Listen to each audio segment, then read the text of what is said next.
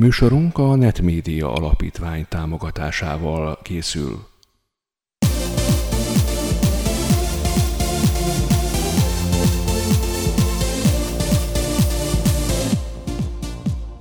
Esélyegyenlőségi magazin. Egy műsor olyan emberekkel, civil szervezetekkel, akik nem beszélnek róla, hanem tesznek érte.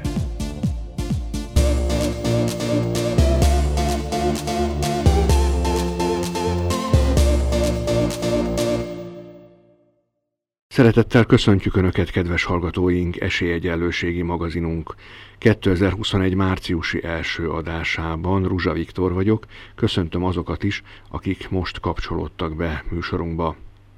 Évek óta problémát jelent egyben, megoldatlan problémát, hogy a látássérült emberek hogyan, milyen módon férhetnek hozzá a különböző kulturális, vizuális tartalmakhoz. Itt nagyon nagy hangsúly van a vizualitáson, hogyha például egy színházi előadásban, vagy egy televízió sorozatban, vagy egyáltalán egy tudósításban olyan dolog történik, amit nem kísér hang, hangalámondás, narráció, akkor hogyan érti meg a cselekményt a látássérült média fogyasztó. Hála jó Istennek, hogy az utóbbi években kezd elterjedni az úgynevezett audionarráció, most már a színházakban is és a televízióban is, de hát még mindig nagyon kevés helyen lehet gyakorlatilag száz százalékban audionarrált előadásokat, illetve filmeket látni, hallani. A Magyar Vakok és Gyengéllátók Országos Szövetsége, mint ernyőszervezet, mint civil szervezet, szakmai vezetőjével, német Orsolyával beszélgetünk, egy tanulmány kapcsán, amelyet az audio narrációval kapcsolatban készítettek, méghozzá az volt ennek az előzménye, hogy ha jól tudom, akkor a szövetség törvénymódosítást kezdeményezett, és a Nemzeti Média és Hírközlési Hatósághoz fordult annak érdekében, hogy minél több televízió legalább a főműsoridőben sugározzon audio narrációval kísért műsorokat. Szervusz Horsi, szeretettel köszöntelek. Jól vagyok informálva, hogy ez volt tulajdonképpen ennek az előzménye? Szervusz Viktor, én is sok szeretettel köszöntöm a, a hallgatókat. Tulajdonképpen igen, bár azt hiszem, hogy itt egy kicsit a logikai sorrendet meg kell fordítanom. Hogyha egészen az elejéről kezdjük a történetet, akkor azt érdemes tudni, hogy az MVGUS, illetve én azt gondolom, hogy mondhatom, hogy személy szerint dr. Nagy Sándor elnök úr nagyjából egy öt éves lobby munkát vitt végbe annak érdekében, hogy tavaly szeptembertől törvényi kötelezettsége legyen a közszolgálati, illetve a legnagyobb nézettségi arányt elérő médiaszolgáltatóknak, hogy egy bizonyos idősávban audionarrációval lássák el a műsoraikat, illetve hát valójában csak a műsoraiknak egy részét. Ez ahhoz képest, hogy a siket és nagyot halló emberek számára a feliratozás, illetve a jeltolmácsolás már több mint tíz éve hozzáférhető ugyanezen médiaszolgáltatóknál, mi azt gondoljuk, hogy egy hogy mégiscsak egy jelentős eredmény volt, ugyanakkor egy olyan eredmény, ami, ami csak egy átmeneti állapot, és egyáltalán nem egy kielégítő végleges megoldás. Ezért van szükség arra, hogy összegyűjtve, becsatornázva ennek a rendelkezésnek a, a gyakorlati megvalósításából származó tapasztalatokat, ugye ezért most már lassan egy fél év eltelt azóta, hogy elindult a, a televízióban a műsorok audionarrációja, ezeket a tapasztalatokat összegyűjtve tudjuk megkeresni a Nemzeti Média és Hírközlési Hatóságot, és nekik átadjuk ezeket az észrevételeket, illetve a velük történő egyeztetést követően kezdeményezzük a vonatkozó jogszabályoknak a módosítását. Tehát a sorrendi értelemben egy kicsit fordított, hiszen mi elvégeztünk egy kis online felmérést, ebből összesítettük a felhasználói tapasztalatokat, ami nagyon érdekes, mert csak részben felhasználói tapasztalatokról beszélünk, részben szolgáltatói, audionarrátori tapasztalatok is érkeztek a kérdőívünkre válaszként, és ezeket a tapasztalatokat alapul véve készítjük elő és nyújtjuk be hamarosan ezt a bizonyos jogszabálymódosítási javaslatcsomagot. És akkor itt ugye van ez a bizonyos tanulmány, amelyről egyébként a Magyar Vakok és Gyengéllátók Országos Szövetsége hírlevelében, ha jól értem, akkor bárki olvashat, mert az MVGOS honlapján Igen. nyilvánosan elérhető. Tehát nem csak Igen. mi sorstársak, akik konkrétan ilyen témákban utazunk, mert hogy érintettek vagyunk, hanem ugye bárki elolvashatja. Ugye itt fontos az, hogy milyen a narrációnak az aránya, hogy ne beszéljen rá ugye a szövegre a narrátor, emelkedjen ki a szövegkörnyezetből, de ne is legyen túl hangos, hát se, tehát se túl hangos, se túl halk, ne legyen ugye ilyenekre is figyeltetek. Nagyon sokféle szempont van. Annak köszönhetően, hogy egy olyan online kérdőívet készítettünk, ami szabadon hozzáférhető és terjeszthető volt, egészen sokféle tapasztalat érkezett be hozzánk. A látássérült kitöltők többsége, mert hogy számunkra elsőre meglepő volt, hogy nem csak látássérültek töltötték ki a kérdőívünket, hanem épp látású személyek is, de mégiscsak a látássérültek voltak többségben, és ezen belül is a vak, illetve alig látó kitöltők, tehát az a célcsoport, akiket elsődlegesen az audionarráció kiszolgál. És nagyon sokféle visszajelzést adtak, így van, tehát egyrészt a narráció hallhatóságával kapcsolatosan. Voltak olyan esetek, amikor konkrétan megfogalmazták, hogy melyik az a televíziós csatorna, ahol jó minőségű a narráció, és melyik az, ahol nem. De a minőség az nem csak a hangerő, a, a beszédérthetőség területén érvényesül, hanem abban is, hogy mit mond a narrátor, mennyire részletes az a tájékoztatás, Igen túl részletes esetleg, tehát lehet, hogy már fölösleges, lehet, hogy már zavaró, vagy éppenséggel mondjuk kevés, és, és nem biztos, hogy azokra a részletekre tér ki, ami mondjuk egy film szempontjából, hiszen itt elsősorban a hazai gyártású filmekről és sorozatokról beszélünk, tehát a törvény ezeket írja elő kötelezően, mint narrálandó tartalmakat, hogy ez mennyire, mennyire releváns a cselekmény szempontjából, ami a narrációban elhangzik jött olyan észrevétel is, hogy ha előnarráció készülne a sorozatokhoz, akkor sokkal kevesebb lenne az a tartalom, amit a film közben kell narrálni, hogy hogy néznek ki a főszereplők például, vagy Igen. hogy néznek ki az állandó helyszínek. Nagyon sok ö, ö, olyan javaslat, hogy, hogy mi az, amit még szívesen néznének narrálva a felhasználók, hiszen rengeteg fajta műsortartalom van, úgyhogy itt a sporteseményektől a főzőműsorok, a természetfilmek, a hírműsorok, sonműsorokon át egyébként egészen a reklámoknak a narrációjáig is érkezett visszajelzés, ami egyébként szerintem, ez az én személyes véleményem, hogy ö, furcsának tűnhet a kérés, viszont ö, olyan szempontból valóban jogos, hogy egyes reklámok közbeszéd tárgyává válnak, és, ö, és azáltal, hogy a, a látássérült emberek ezeket nem érzékelik, gyakran nem nem informáltak arról, amiről például a környezet beszélget, vagy amiről mondjuk a közösségi médiában akár ilyen mémek, viccek születnek. Úgyhogy ez is egy nagyon érdekes dolog. Igen, és a másik szempont, amire én fölfigyeltem a kérdőív kapcsán, hogy az is nagyon lényeges, hogy ne csak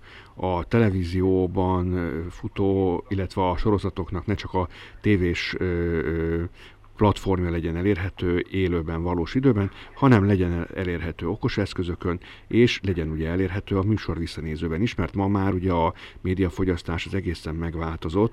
Hát ugye mi, akik internetes rádiót csinálunk, nagyon jól tudjuk, hogy most már nem tragédia, hogyha nincs egy rádiónak frekvenciája, és nem a valós időben hallgatnak bennünket, hanem mondjuk ezt a beszélgetést is a podcast csatornánkon utólag fogják visszahallgatni. Hát ugyanígy a televíziós tartalmakat is gyakorlatilag ma már szinte minden tévétársaságnál adott a lehetőség, hogy simán visszahallgathatja, vagy nézheti bárki, csak hát ugye a látássérültek nem tudják akadálymentesen jelentős részében igénybe venni ezt a lehetőséget, ugye?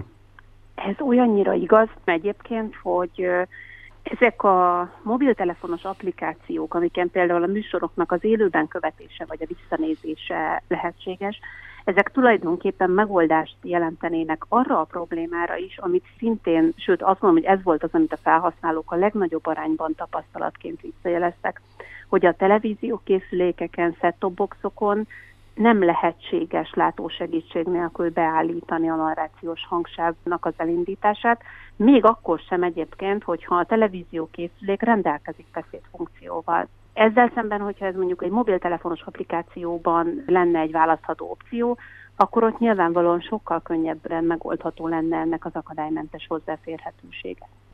Másrészt az is egy, az is egy fontos visszajelzés volt ezzel kapcsolatban, hogy az audionarrációs hangsávnak az elindításáról sokszor még a tévészolgáltatóknak az ügyfélszolgálatai sem tudtak érdemi, konkrét információt adni, hogy melyik eszközön, melyik fajta készüléken hol keressék a felhasználók ezt a beállítást, illetve úgy vélekedett a kérdőív kitöltőknek egy jelentős része, hogy maguknak a műsorszolgáltatóknak is sokkal intenzívebb, konkrétabb kampányt kéne fordítaniuk erre a területre annak érdekében, hogy a azok a felhasználók, akiknek az érdekében ez a szolgáltatás megszületett, azok tudomást szerezzenek részben arról, hogy ez van, hogy melyik műsorokhoz kapcsolódik, illetve hogy hogyan férhetnek hozzá ehhez a szolgáltatáshoz technikailag. Így van, hogy nem csak mondjuk a műsor előtt mondjuk be, hogy, Pontosan. hogy audionarrált módon is elérhető látássérülteknek, Igen mert ugye, amit én szoktam nézni sorozatot, az például olyan, hogy előtte bemondják, uh-huh. abban a pillanatban, amikor kezdődik, ugyanúgy, ahogy azt is, hogy a siketek és nagyot hallok számára feliratozzuk a teletext, nem tudom én, 800 valanyadik oldalán, uh-huh. de hogyha mondjuk ezt a főműsoridőben adásba kerülő híradók végén is mondjuk elmondanák többször, akkor, akkor ugye milyen jó lenne, mert akkor már tudnának róla többen. A médiahatóság hogyan fogadta ezt a kezdeményezést a részletekről, mert akkor nyilván van egy képviselő, akivel föl tudtátok venni ott a mhm. kapcsolatot.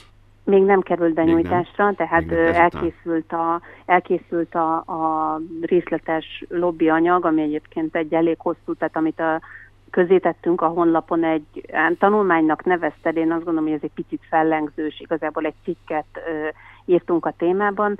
Ez annak a, a, azt már viszont hívhatjuk tanulmánynak, amit, amit a, a jogák kollégák elkészítettek. Ez, ez a közeli jövőben lehet, hogy milyen a műsoradásba kerül, addigra már egyébként benyújtásra készen lesz. Úgyhogy még, még a visszajelzésekről nem tudok beszámolni. Nekem a korábbiakra nézve az a, az a tapasztalatom, hogy általában nagyon támogatóan viszonyultak ez, ehhez az ügyhöz, mind a mind a, a parlamenti képviselők, akiknél a korábbi módosító indítványokat mindig beterjesztettük, mind, a, mind az NMHH részéről is. Nagyon sokszor a megvalósítás nehézségét, ugye, mint annyi más területen igazából itt is a forrásoknak az előteremtése jelenti, hiszen, hiszen az audionarrátorokat, a szövegírókat, a tapasztalati szakértőket, hangmérnököket, stb., akik ugye előkészítik egy-egy ilyen filmnek a narrációt, ezeket meg kell fizetni, ezeket a munkatársakat. Külön munkaerő és külön képzést igényel, mert ugye a színházi audionarráció óta tudjuk, Ugye a Pesti Magyar Színház a konkrét példa, ahol ugye főállású audionarrátor van, ugye Tóth Cecília személyében, hogy bizony ehhez egy képzést el kell végezni, bizony ott egy előadás előtt videóra kell venni a, a jeleneteket, meg kell írni a narrációt, stb. stb. stb. Hát ugye egy filmnél ott még nehezebb, mert egy sorozat az ugye folytatásos, sokkal tovább készül, folyamatosan készül, több helyszín van, mert ugye a film adottságánál fogva nem egy, vagy kettő, vagy három díszlet van, hanem mehet a stáb gyakorlatilag bárhová a világon. Tehát nyilván nagyon nagy feladat valóban, és, és külön projekt. És azt gondolom, hogy a legfontosabb, amiért most el fogunk kezdeni tenni közösen az audionarrátorokkal, hogy az audionarráció az egy külön szakma. Igen. És ezt szeretnénk érvényre juttatni Magyarországon is, hogy attól, hogy valaki egyébként látja azt a képet, amit minden sorozatnéző lát, az nem jelenti azt, hogy ő ennek már képes a narrációját megcsinálni. Itt a szövegírásnál sem feltétlenül a stilisztikai tudás az, ami fontos, hanem az, hogy tudjon egy egy narrátor a, a látássérült néző fejével gondolkodni, és a látó néző fejével is gondolkodni, mi az, amit kiragadok ebből a, a, a vizuális sokszínűségből, amit, ami mondjuk egy sorozatot jellemez, vagy egy műsort. Mi az, amit el tudok mondani abban az üres 30 másodpercben, vagy 10 másodpercben, vagy jó esetben mondjuk egy percben, ami a műsor szempontjából a legfontosabb, és ami ennyi idő alatt verbálisan közvetíthető.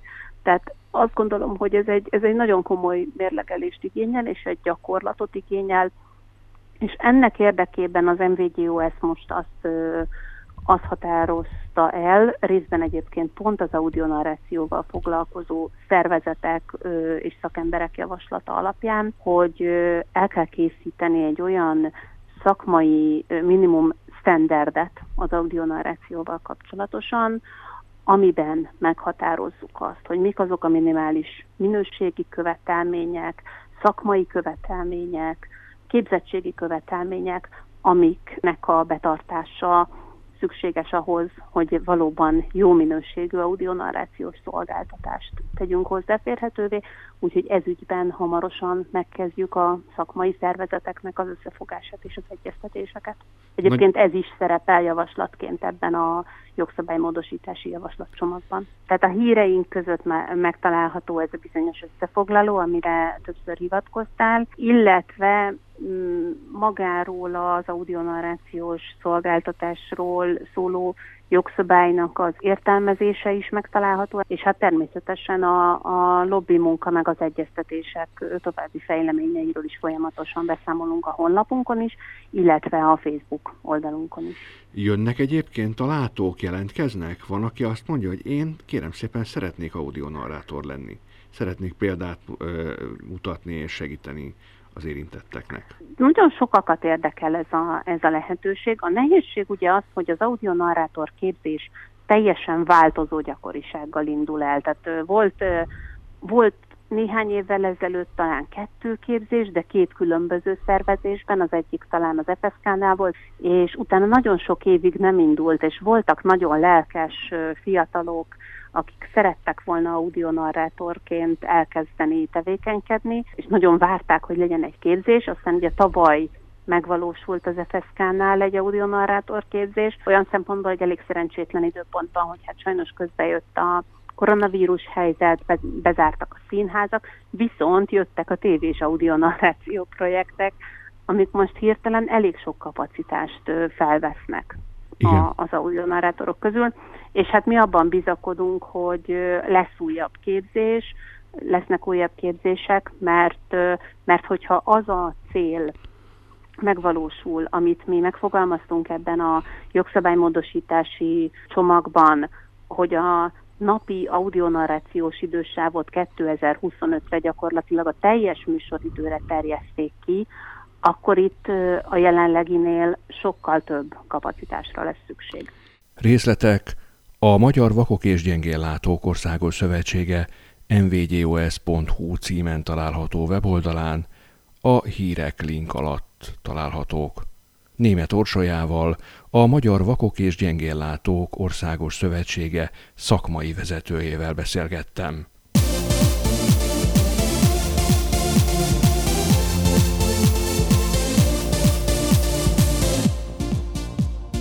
Esélyegyenlőségi magazin. Egy műsor olyan emberekkel, civil szervezetekkel, akik nem beszélnek róla, hanem tesznek érte.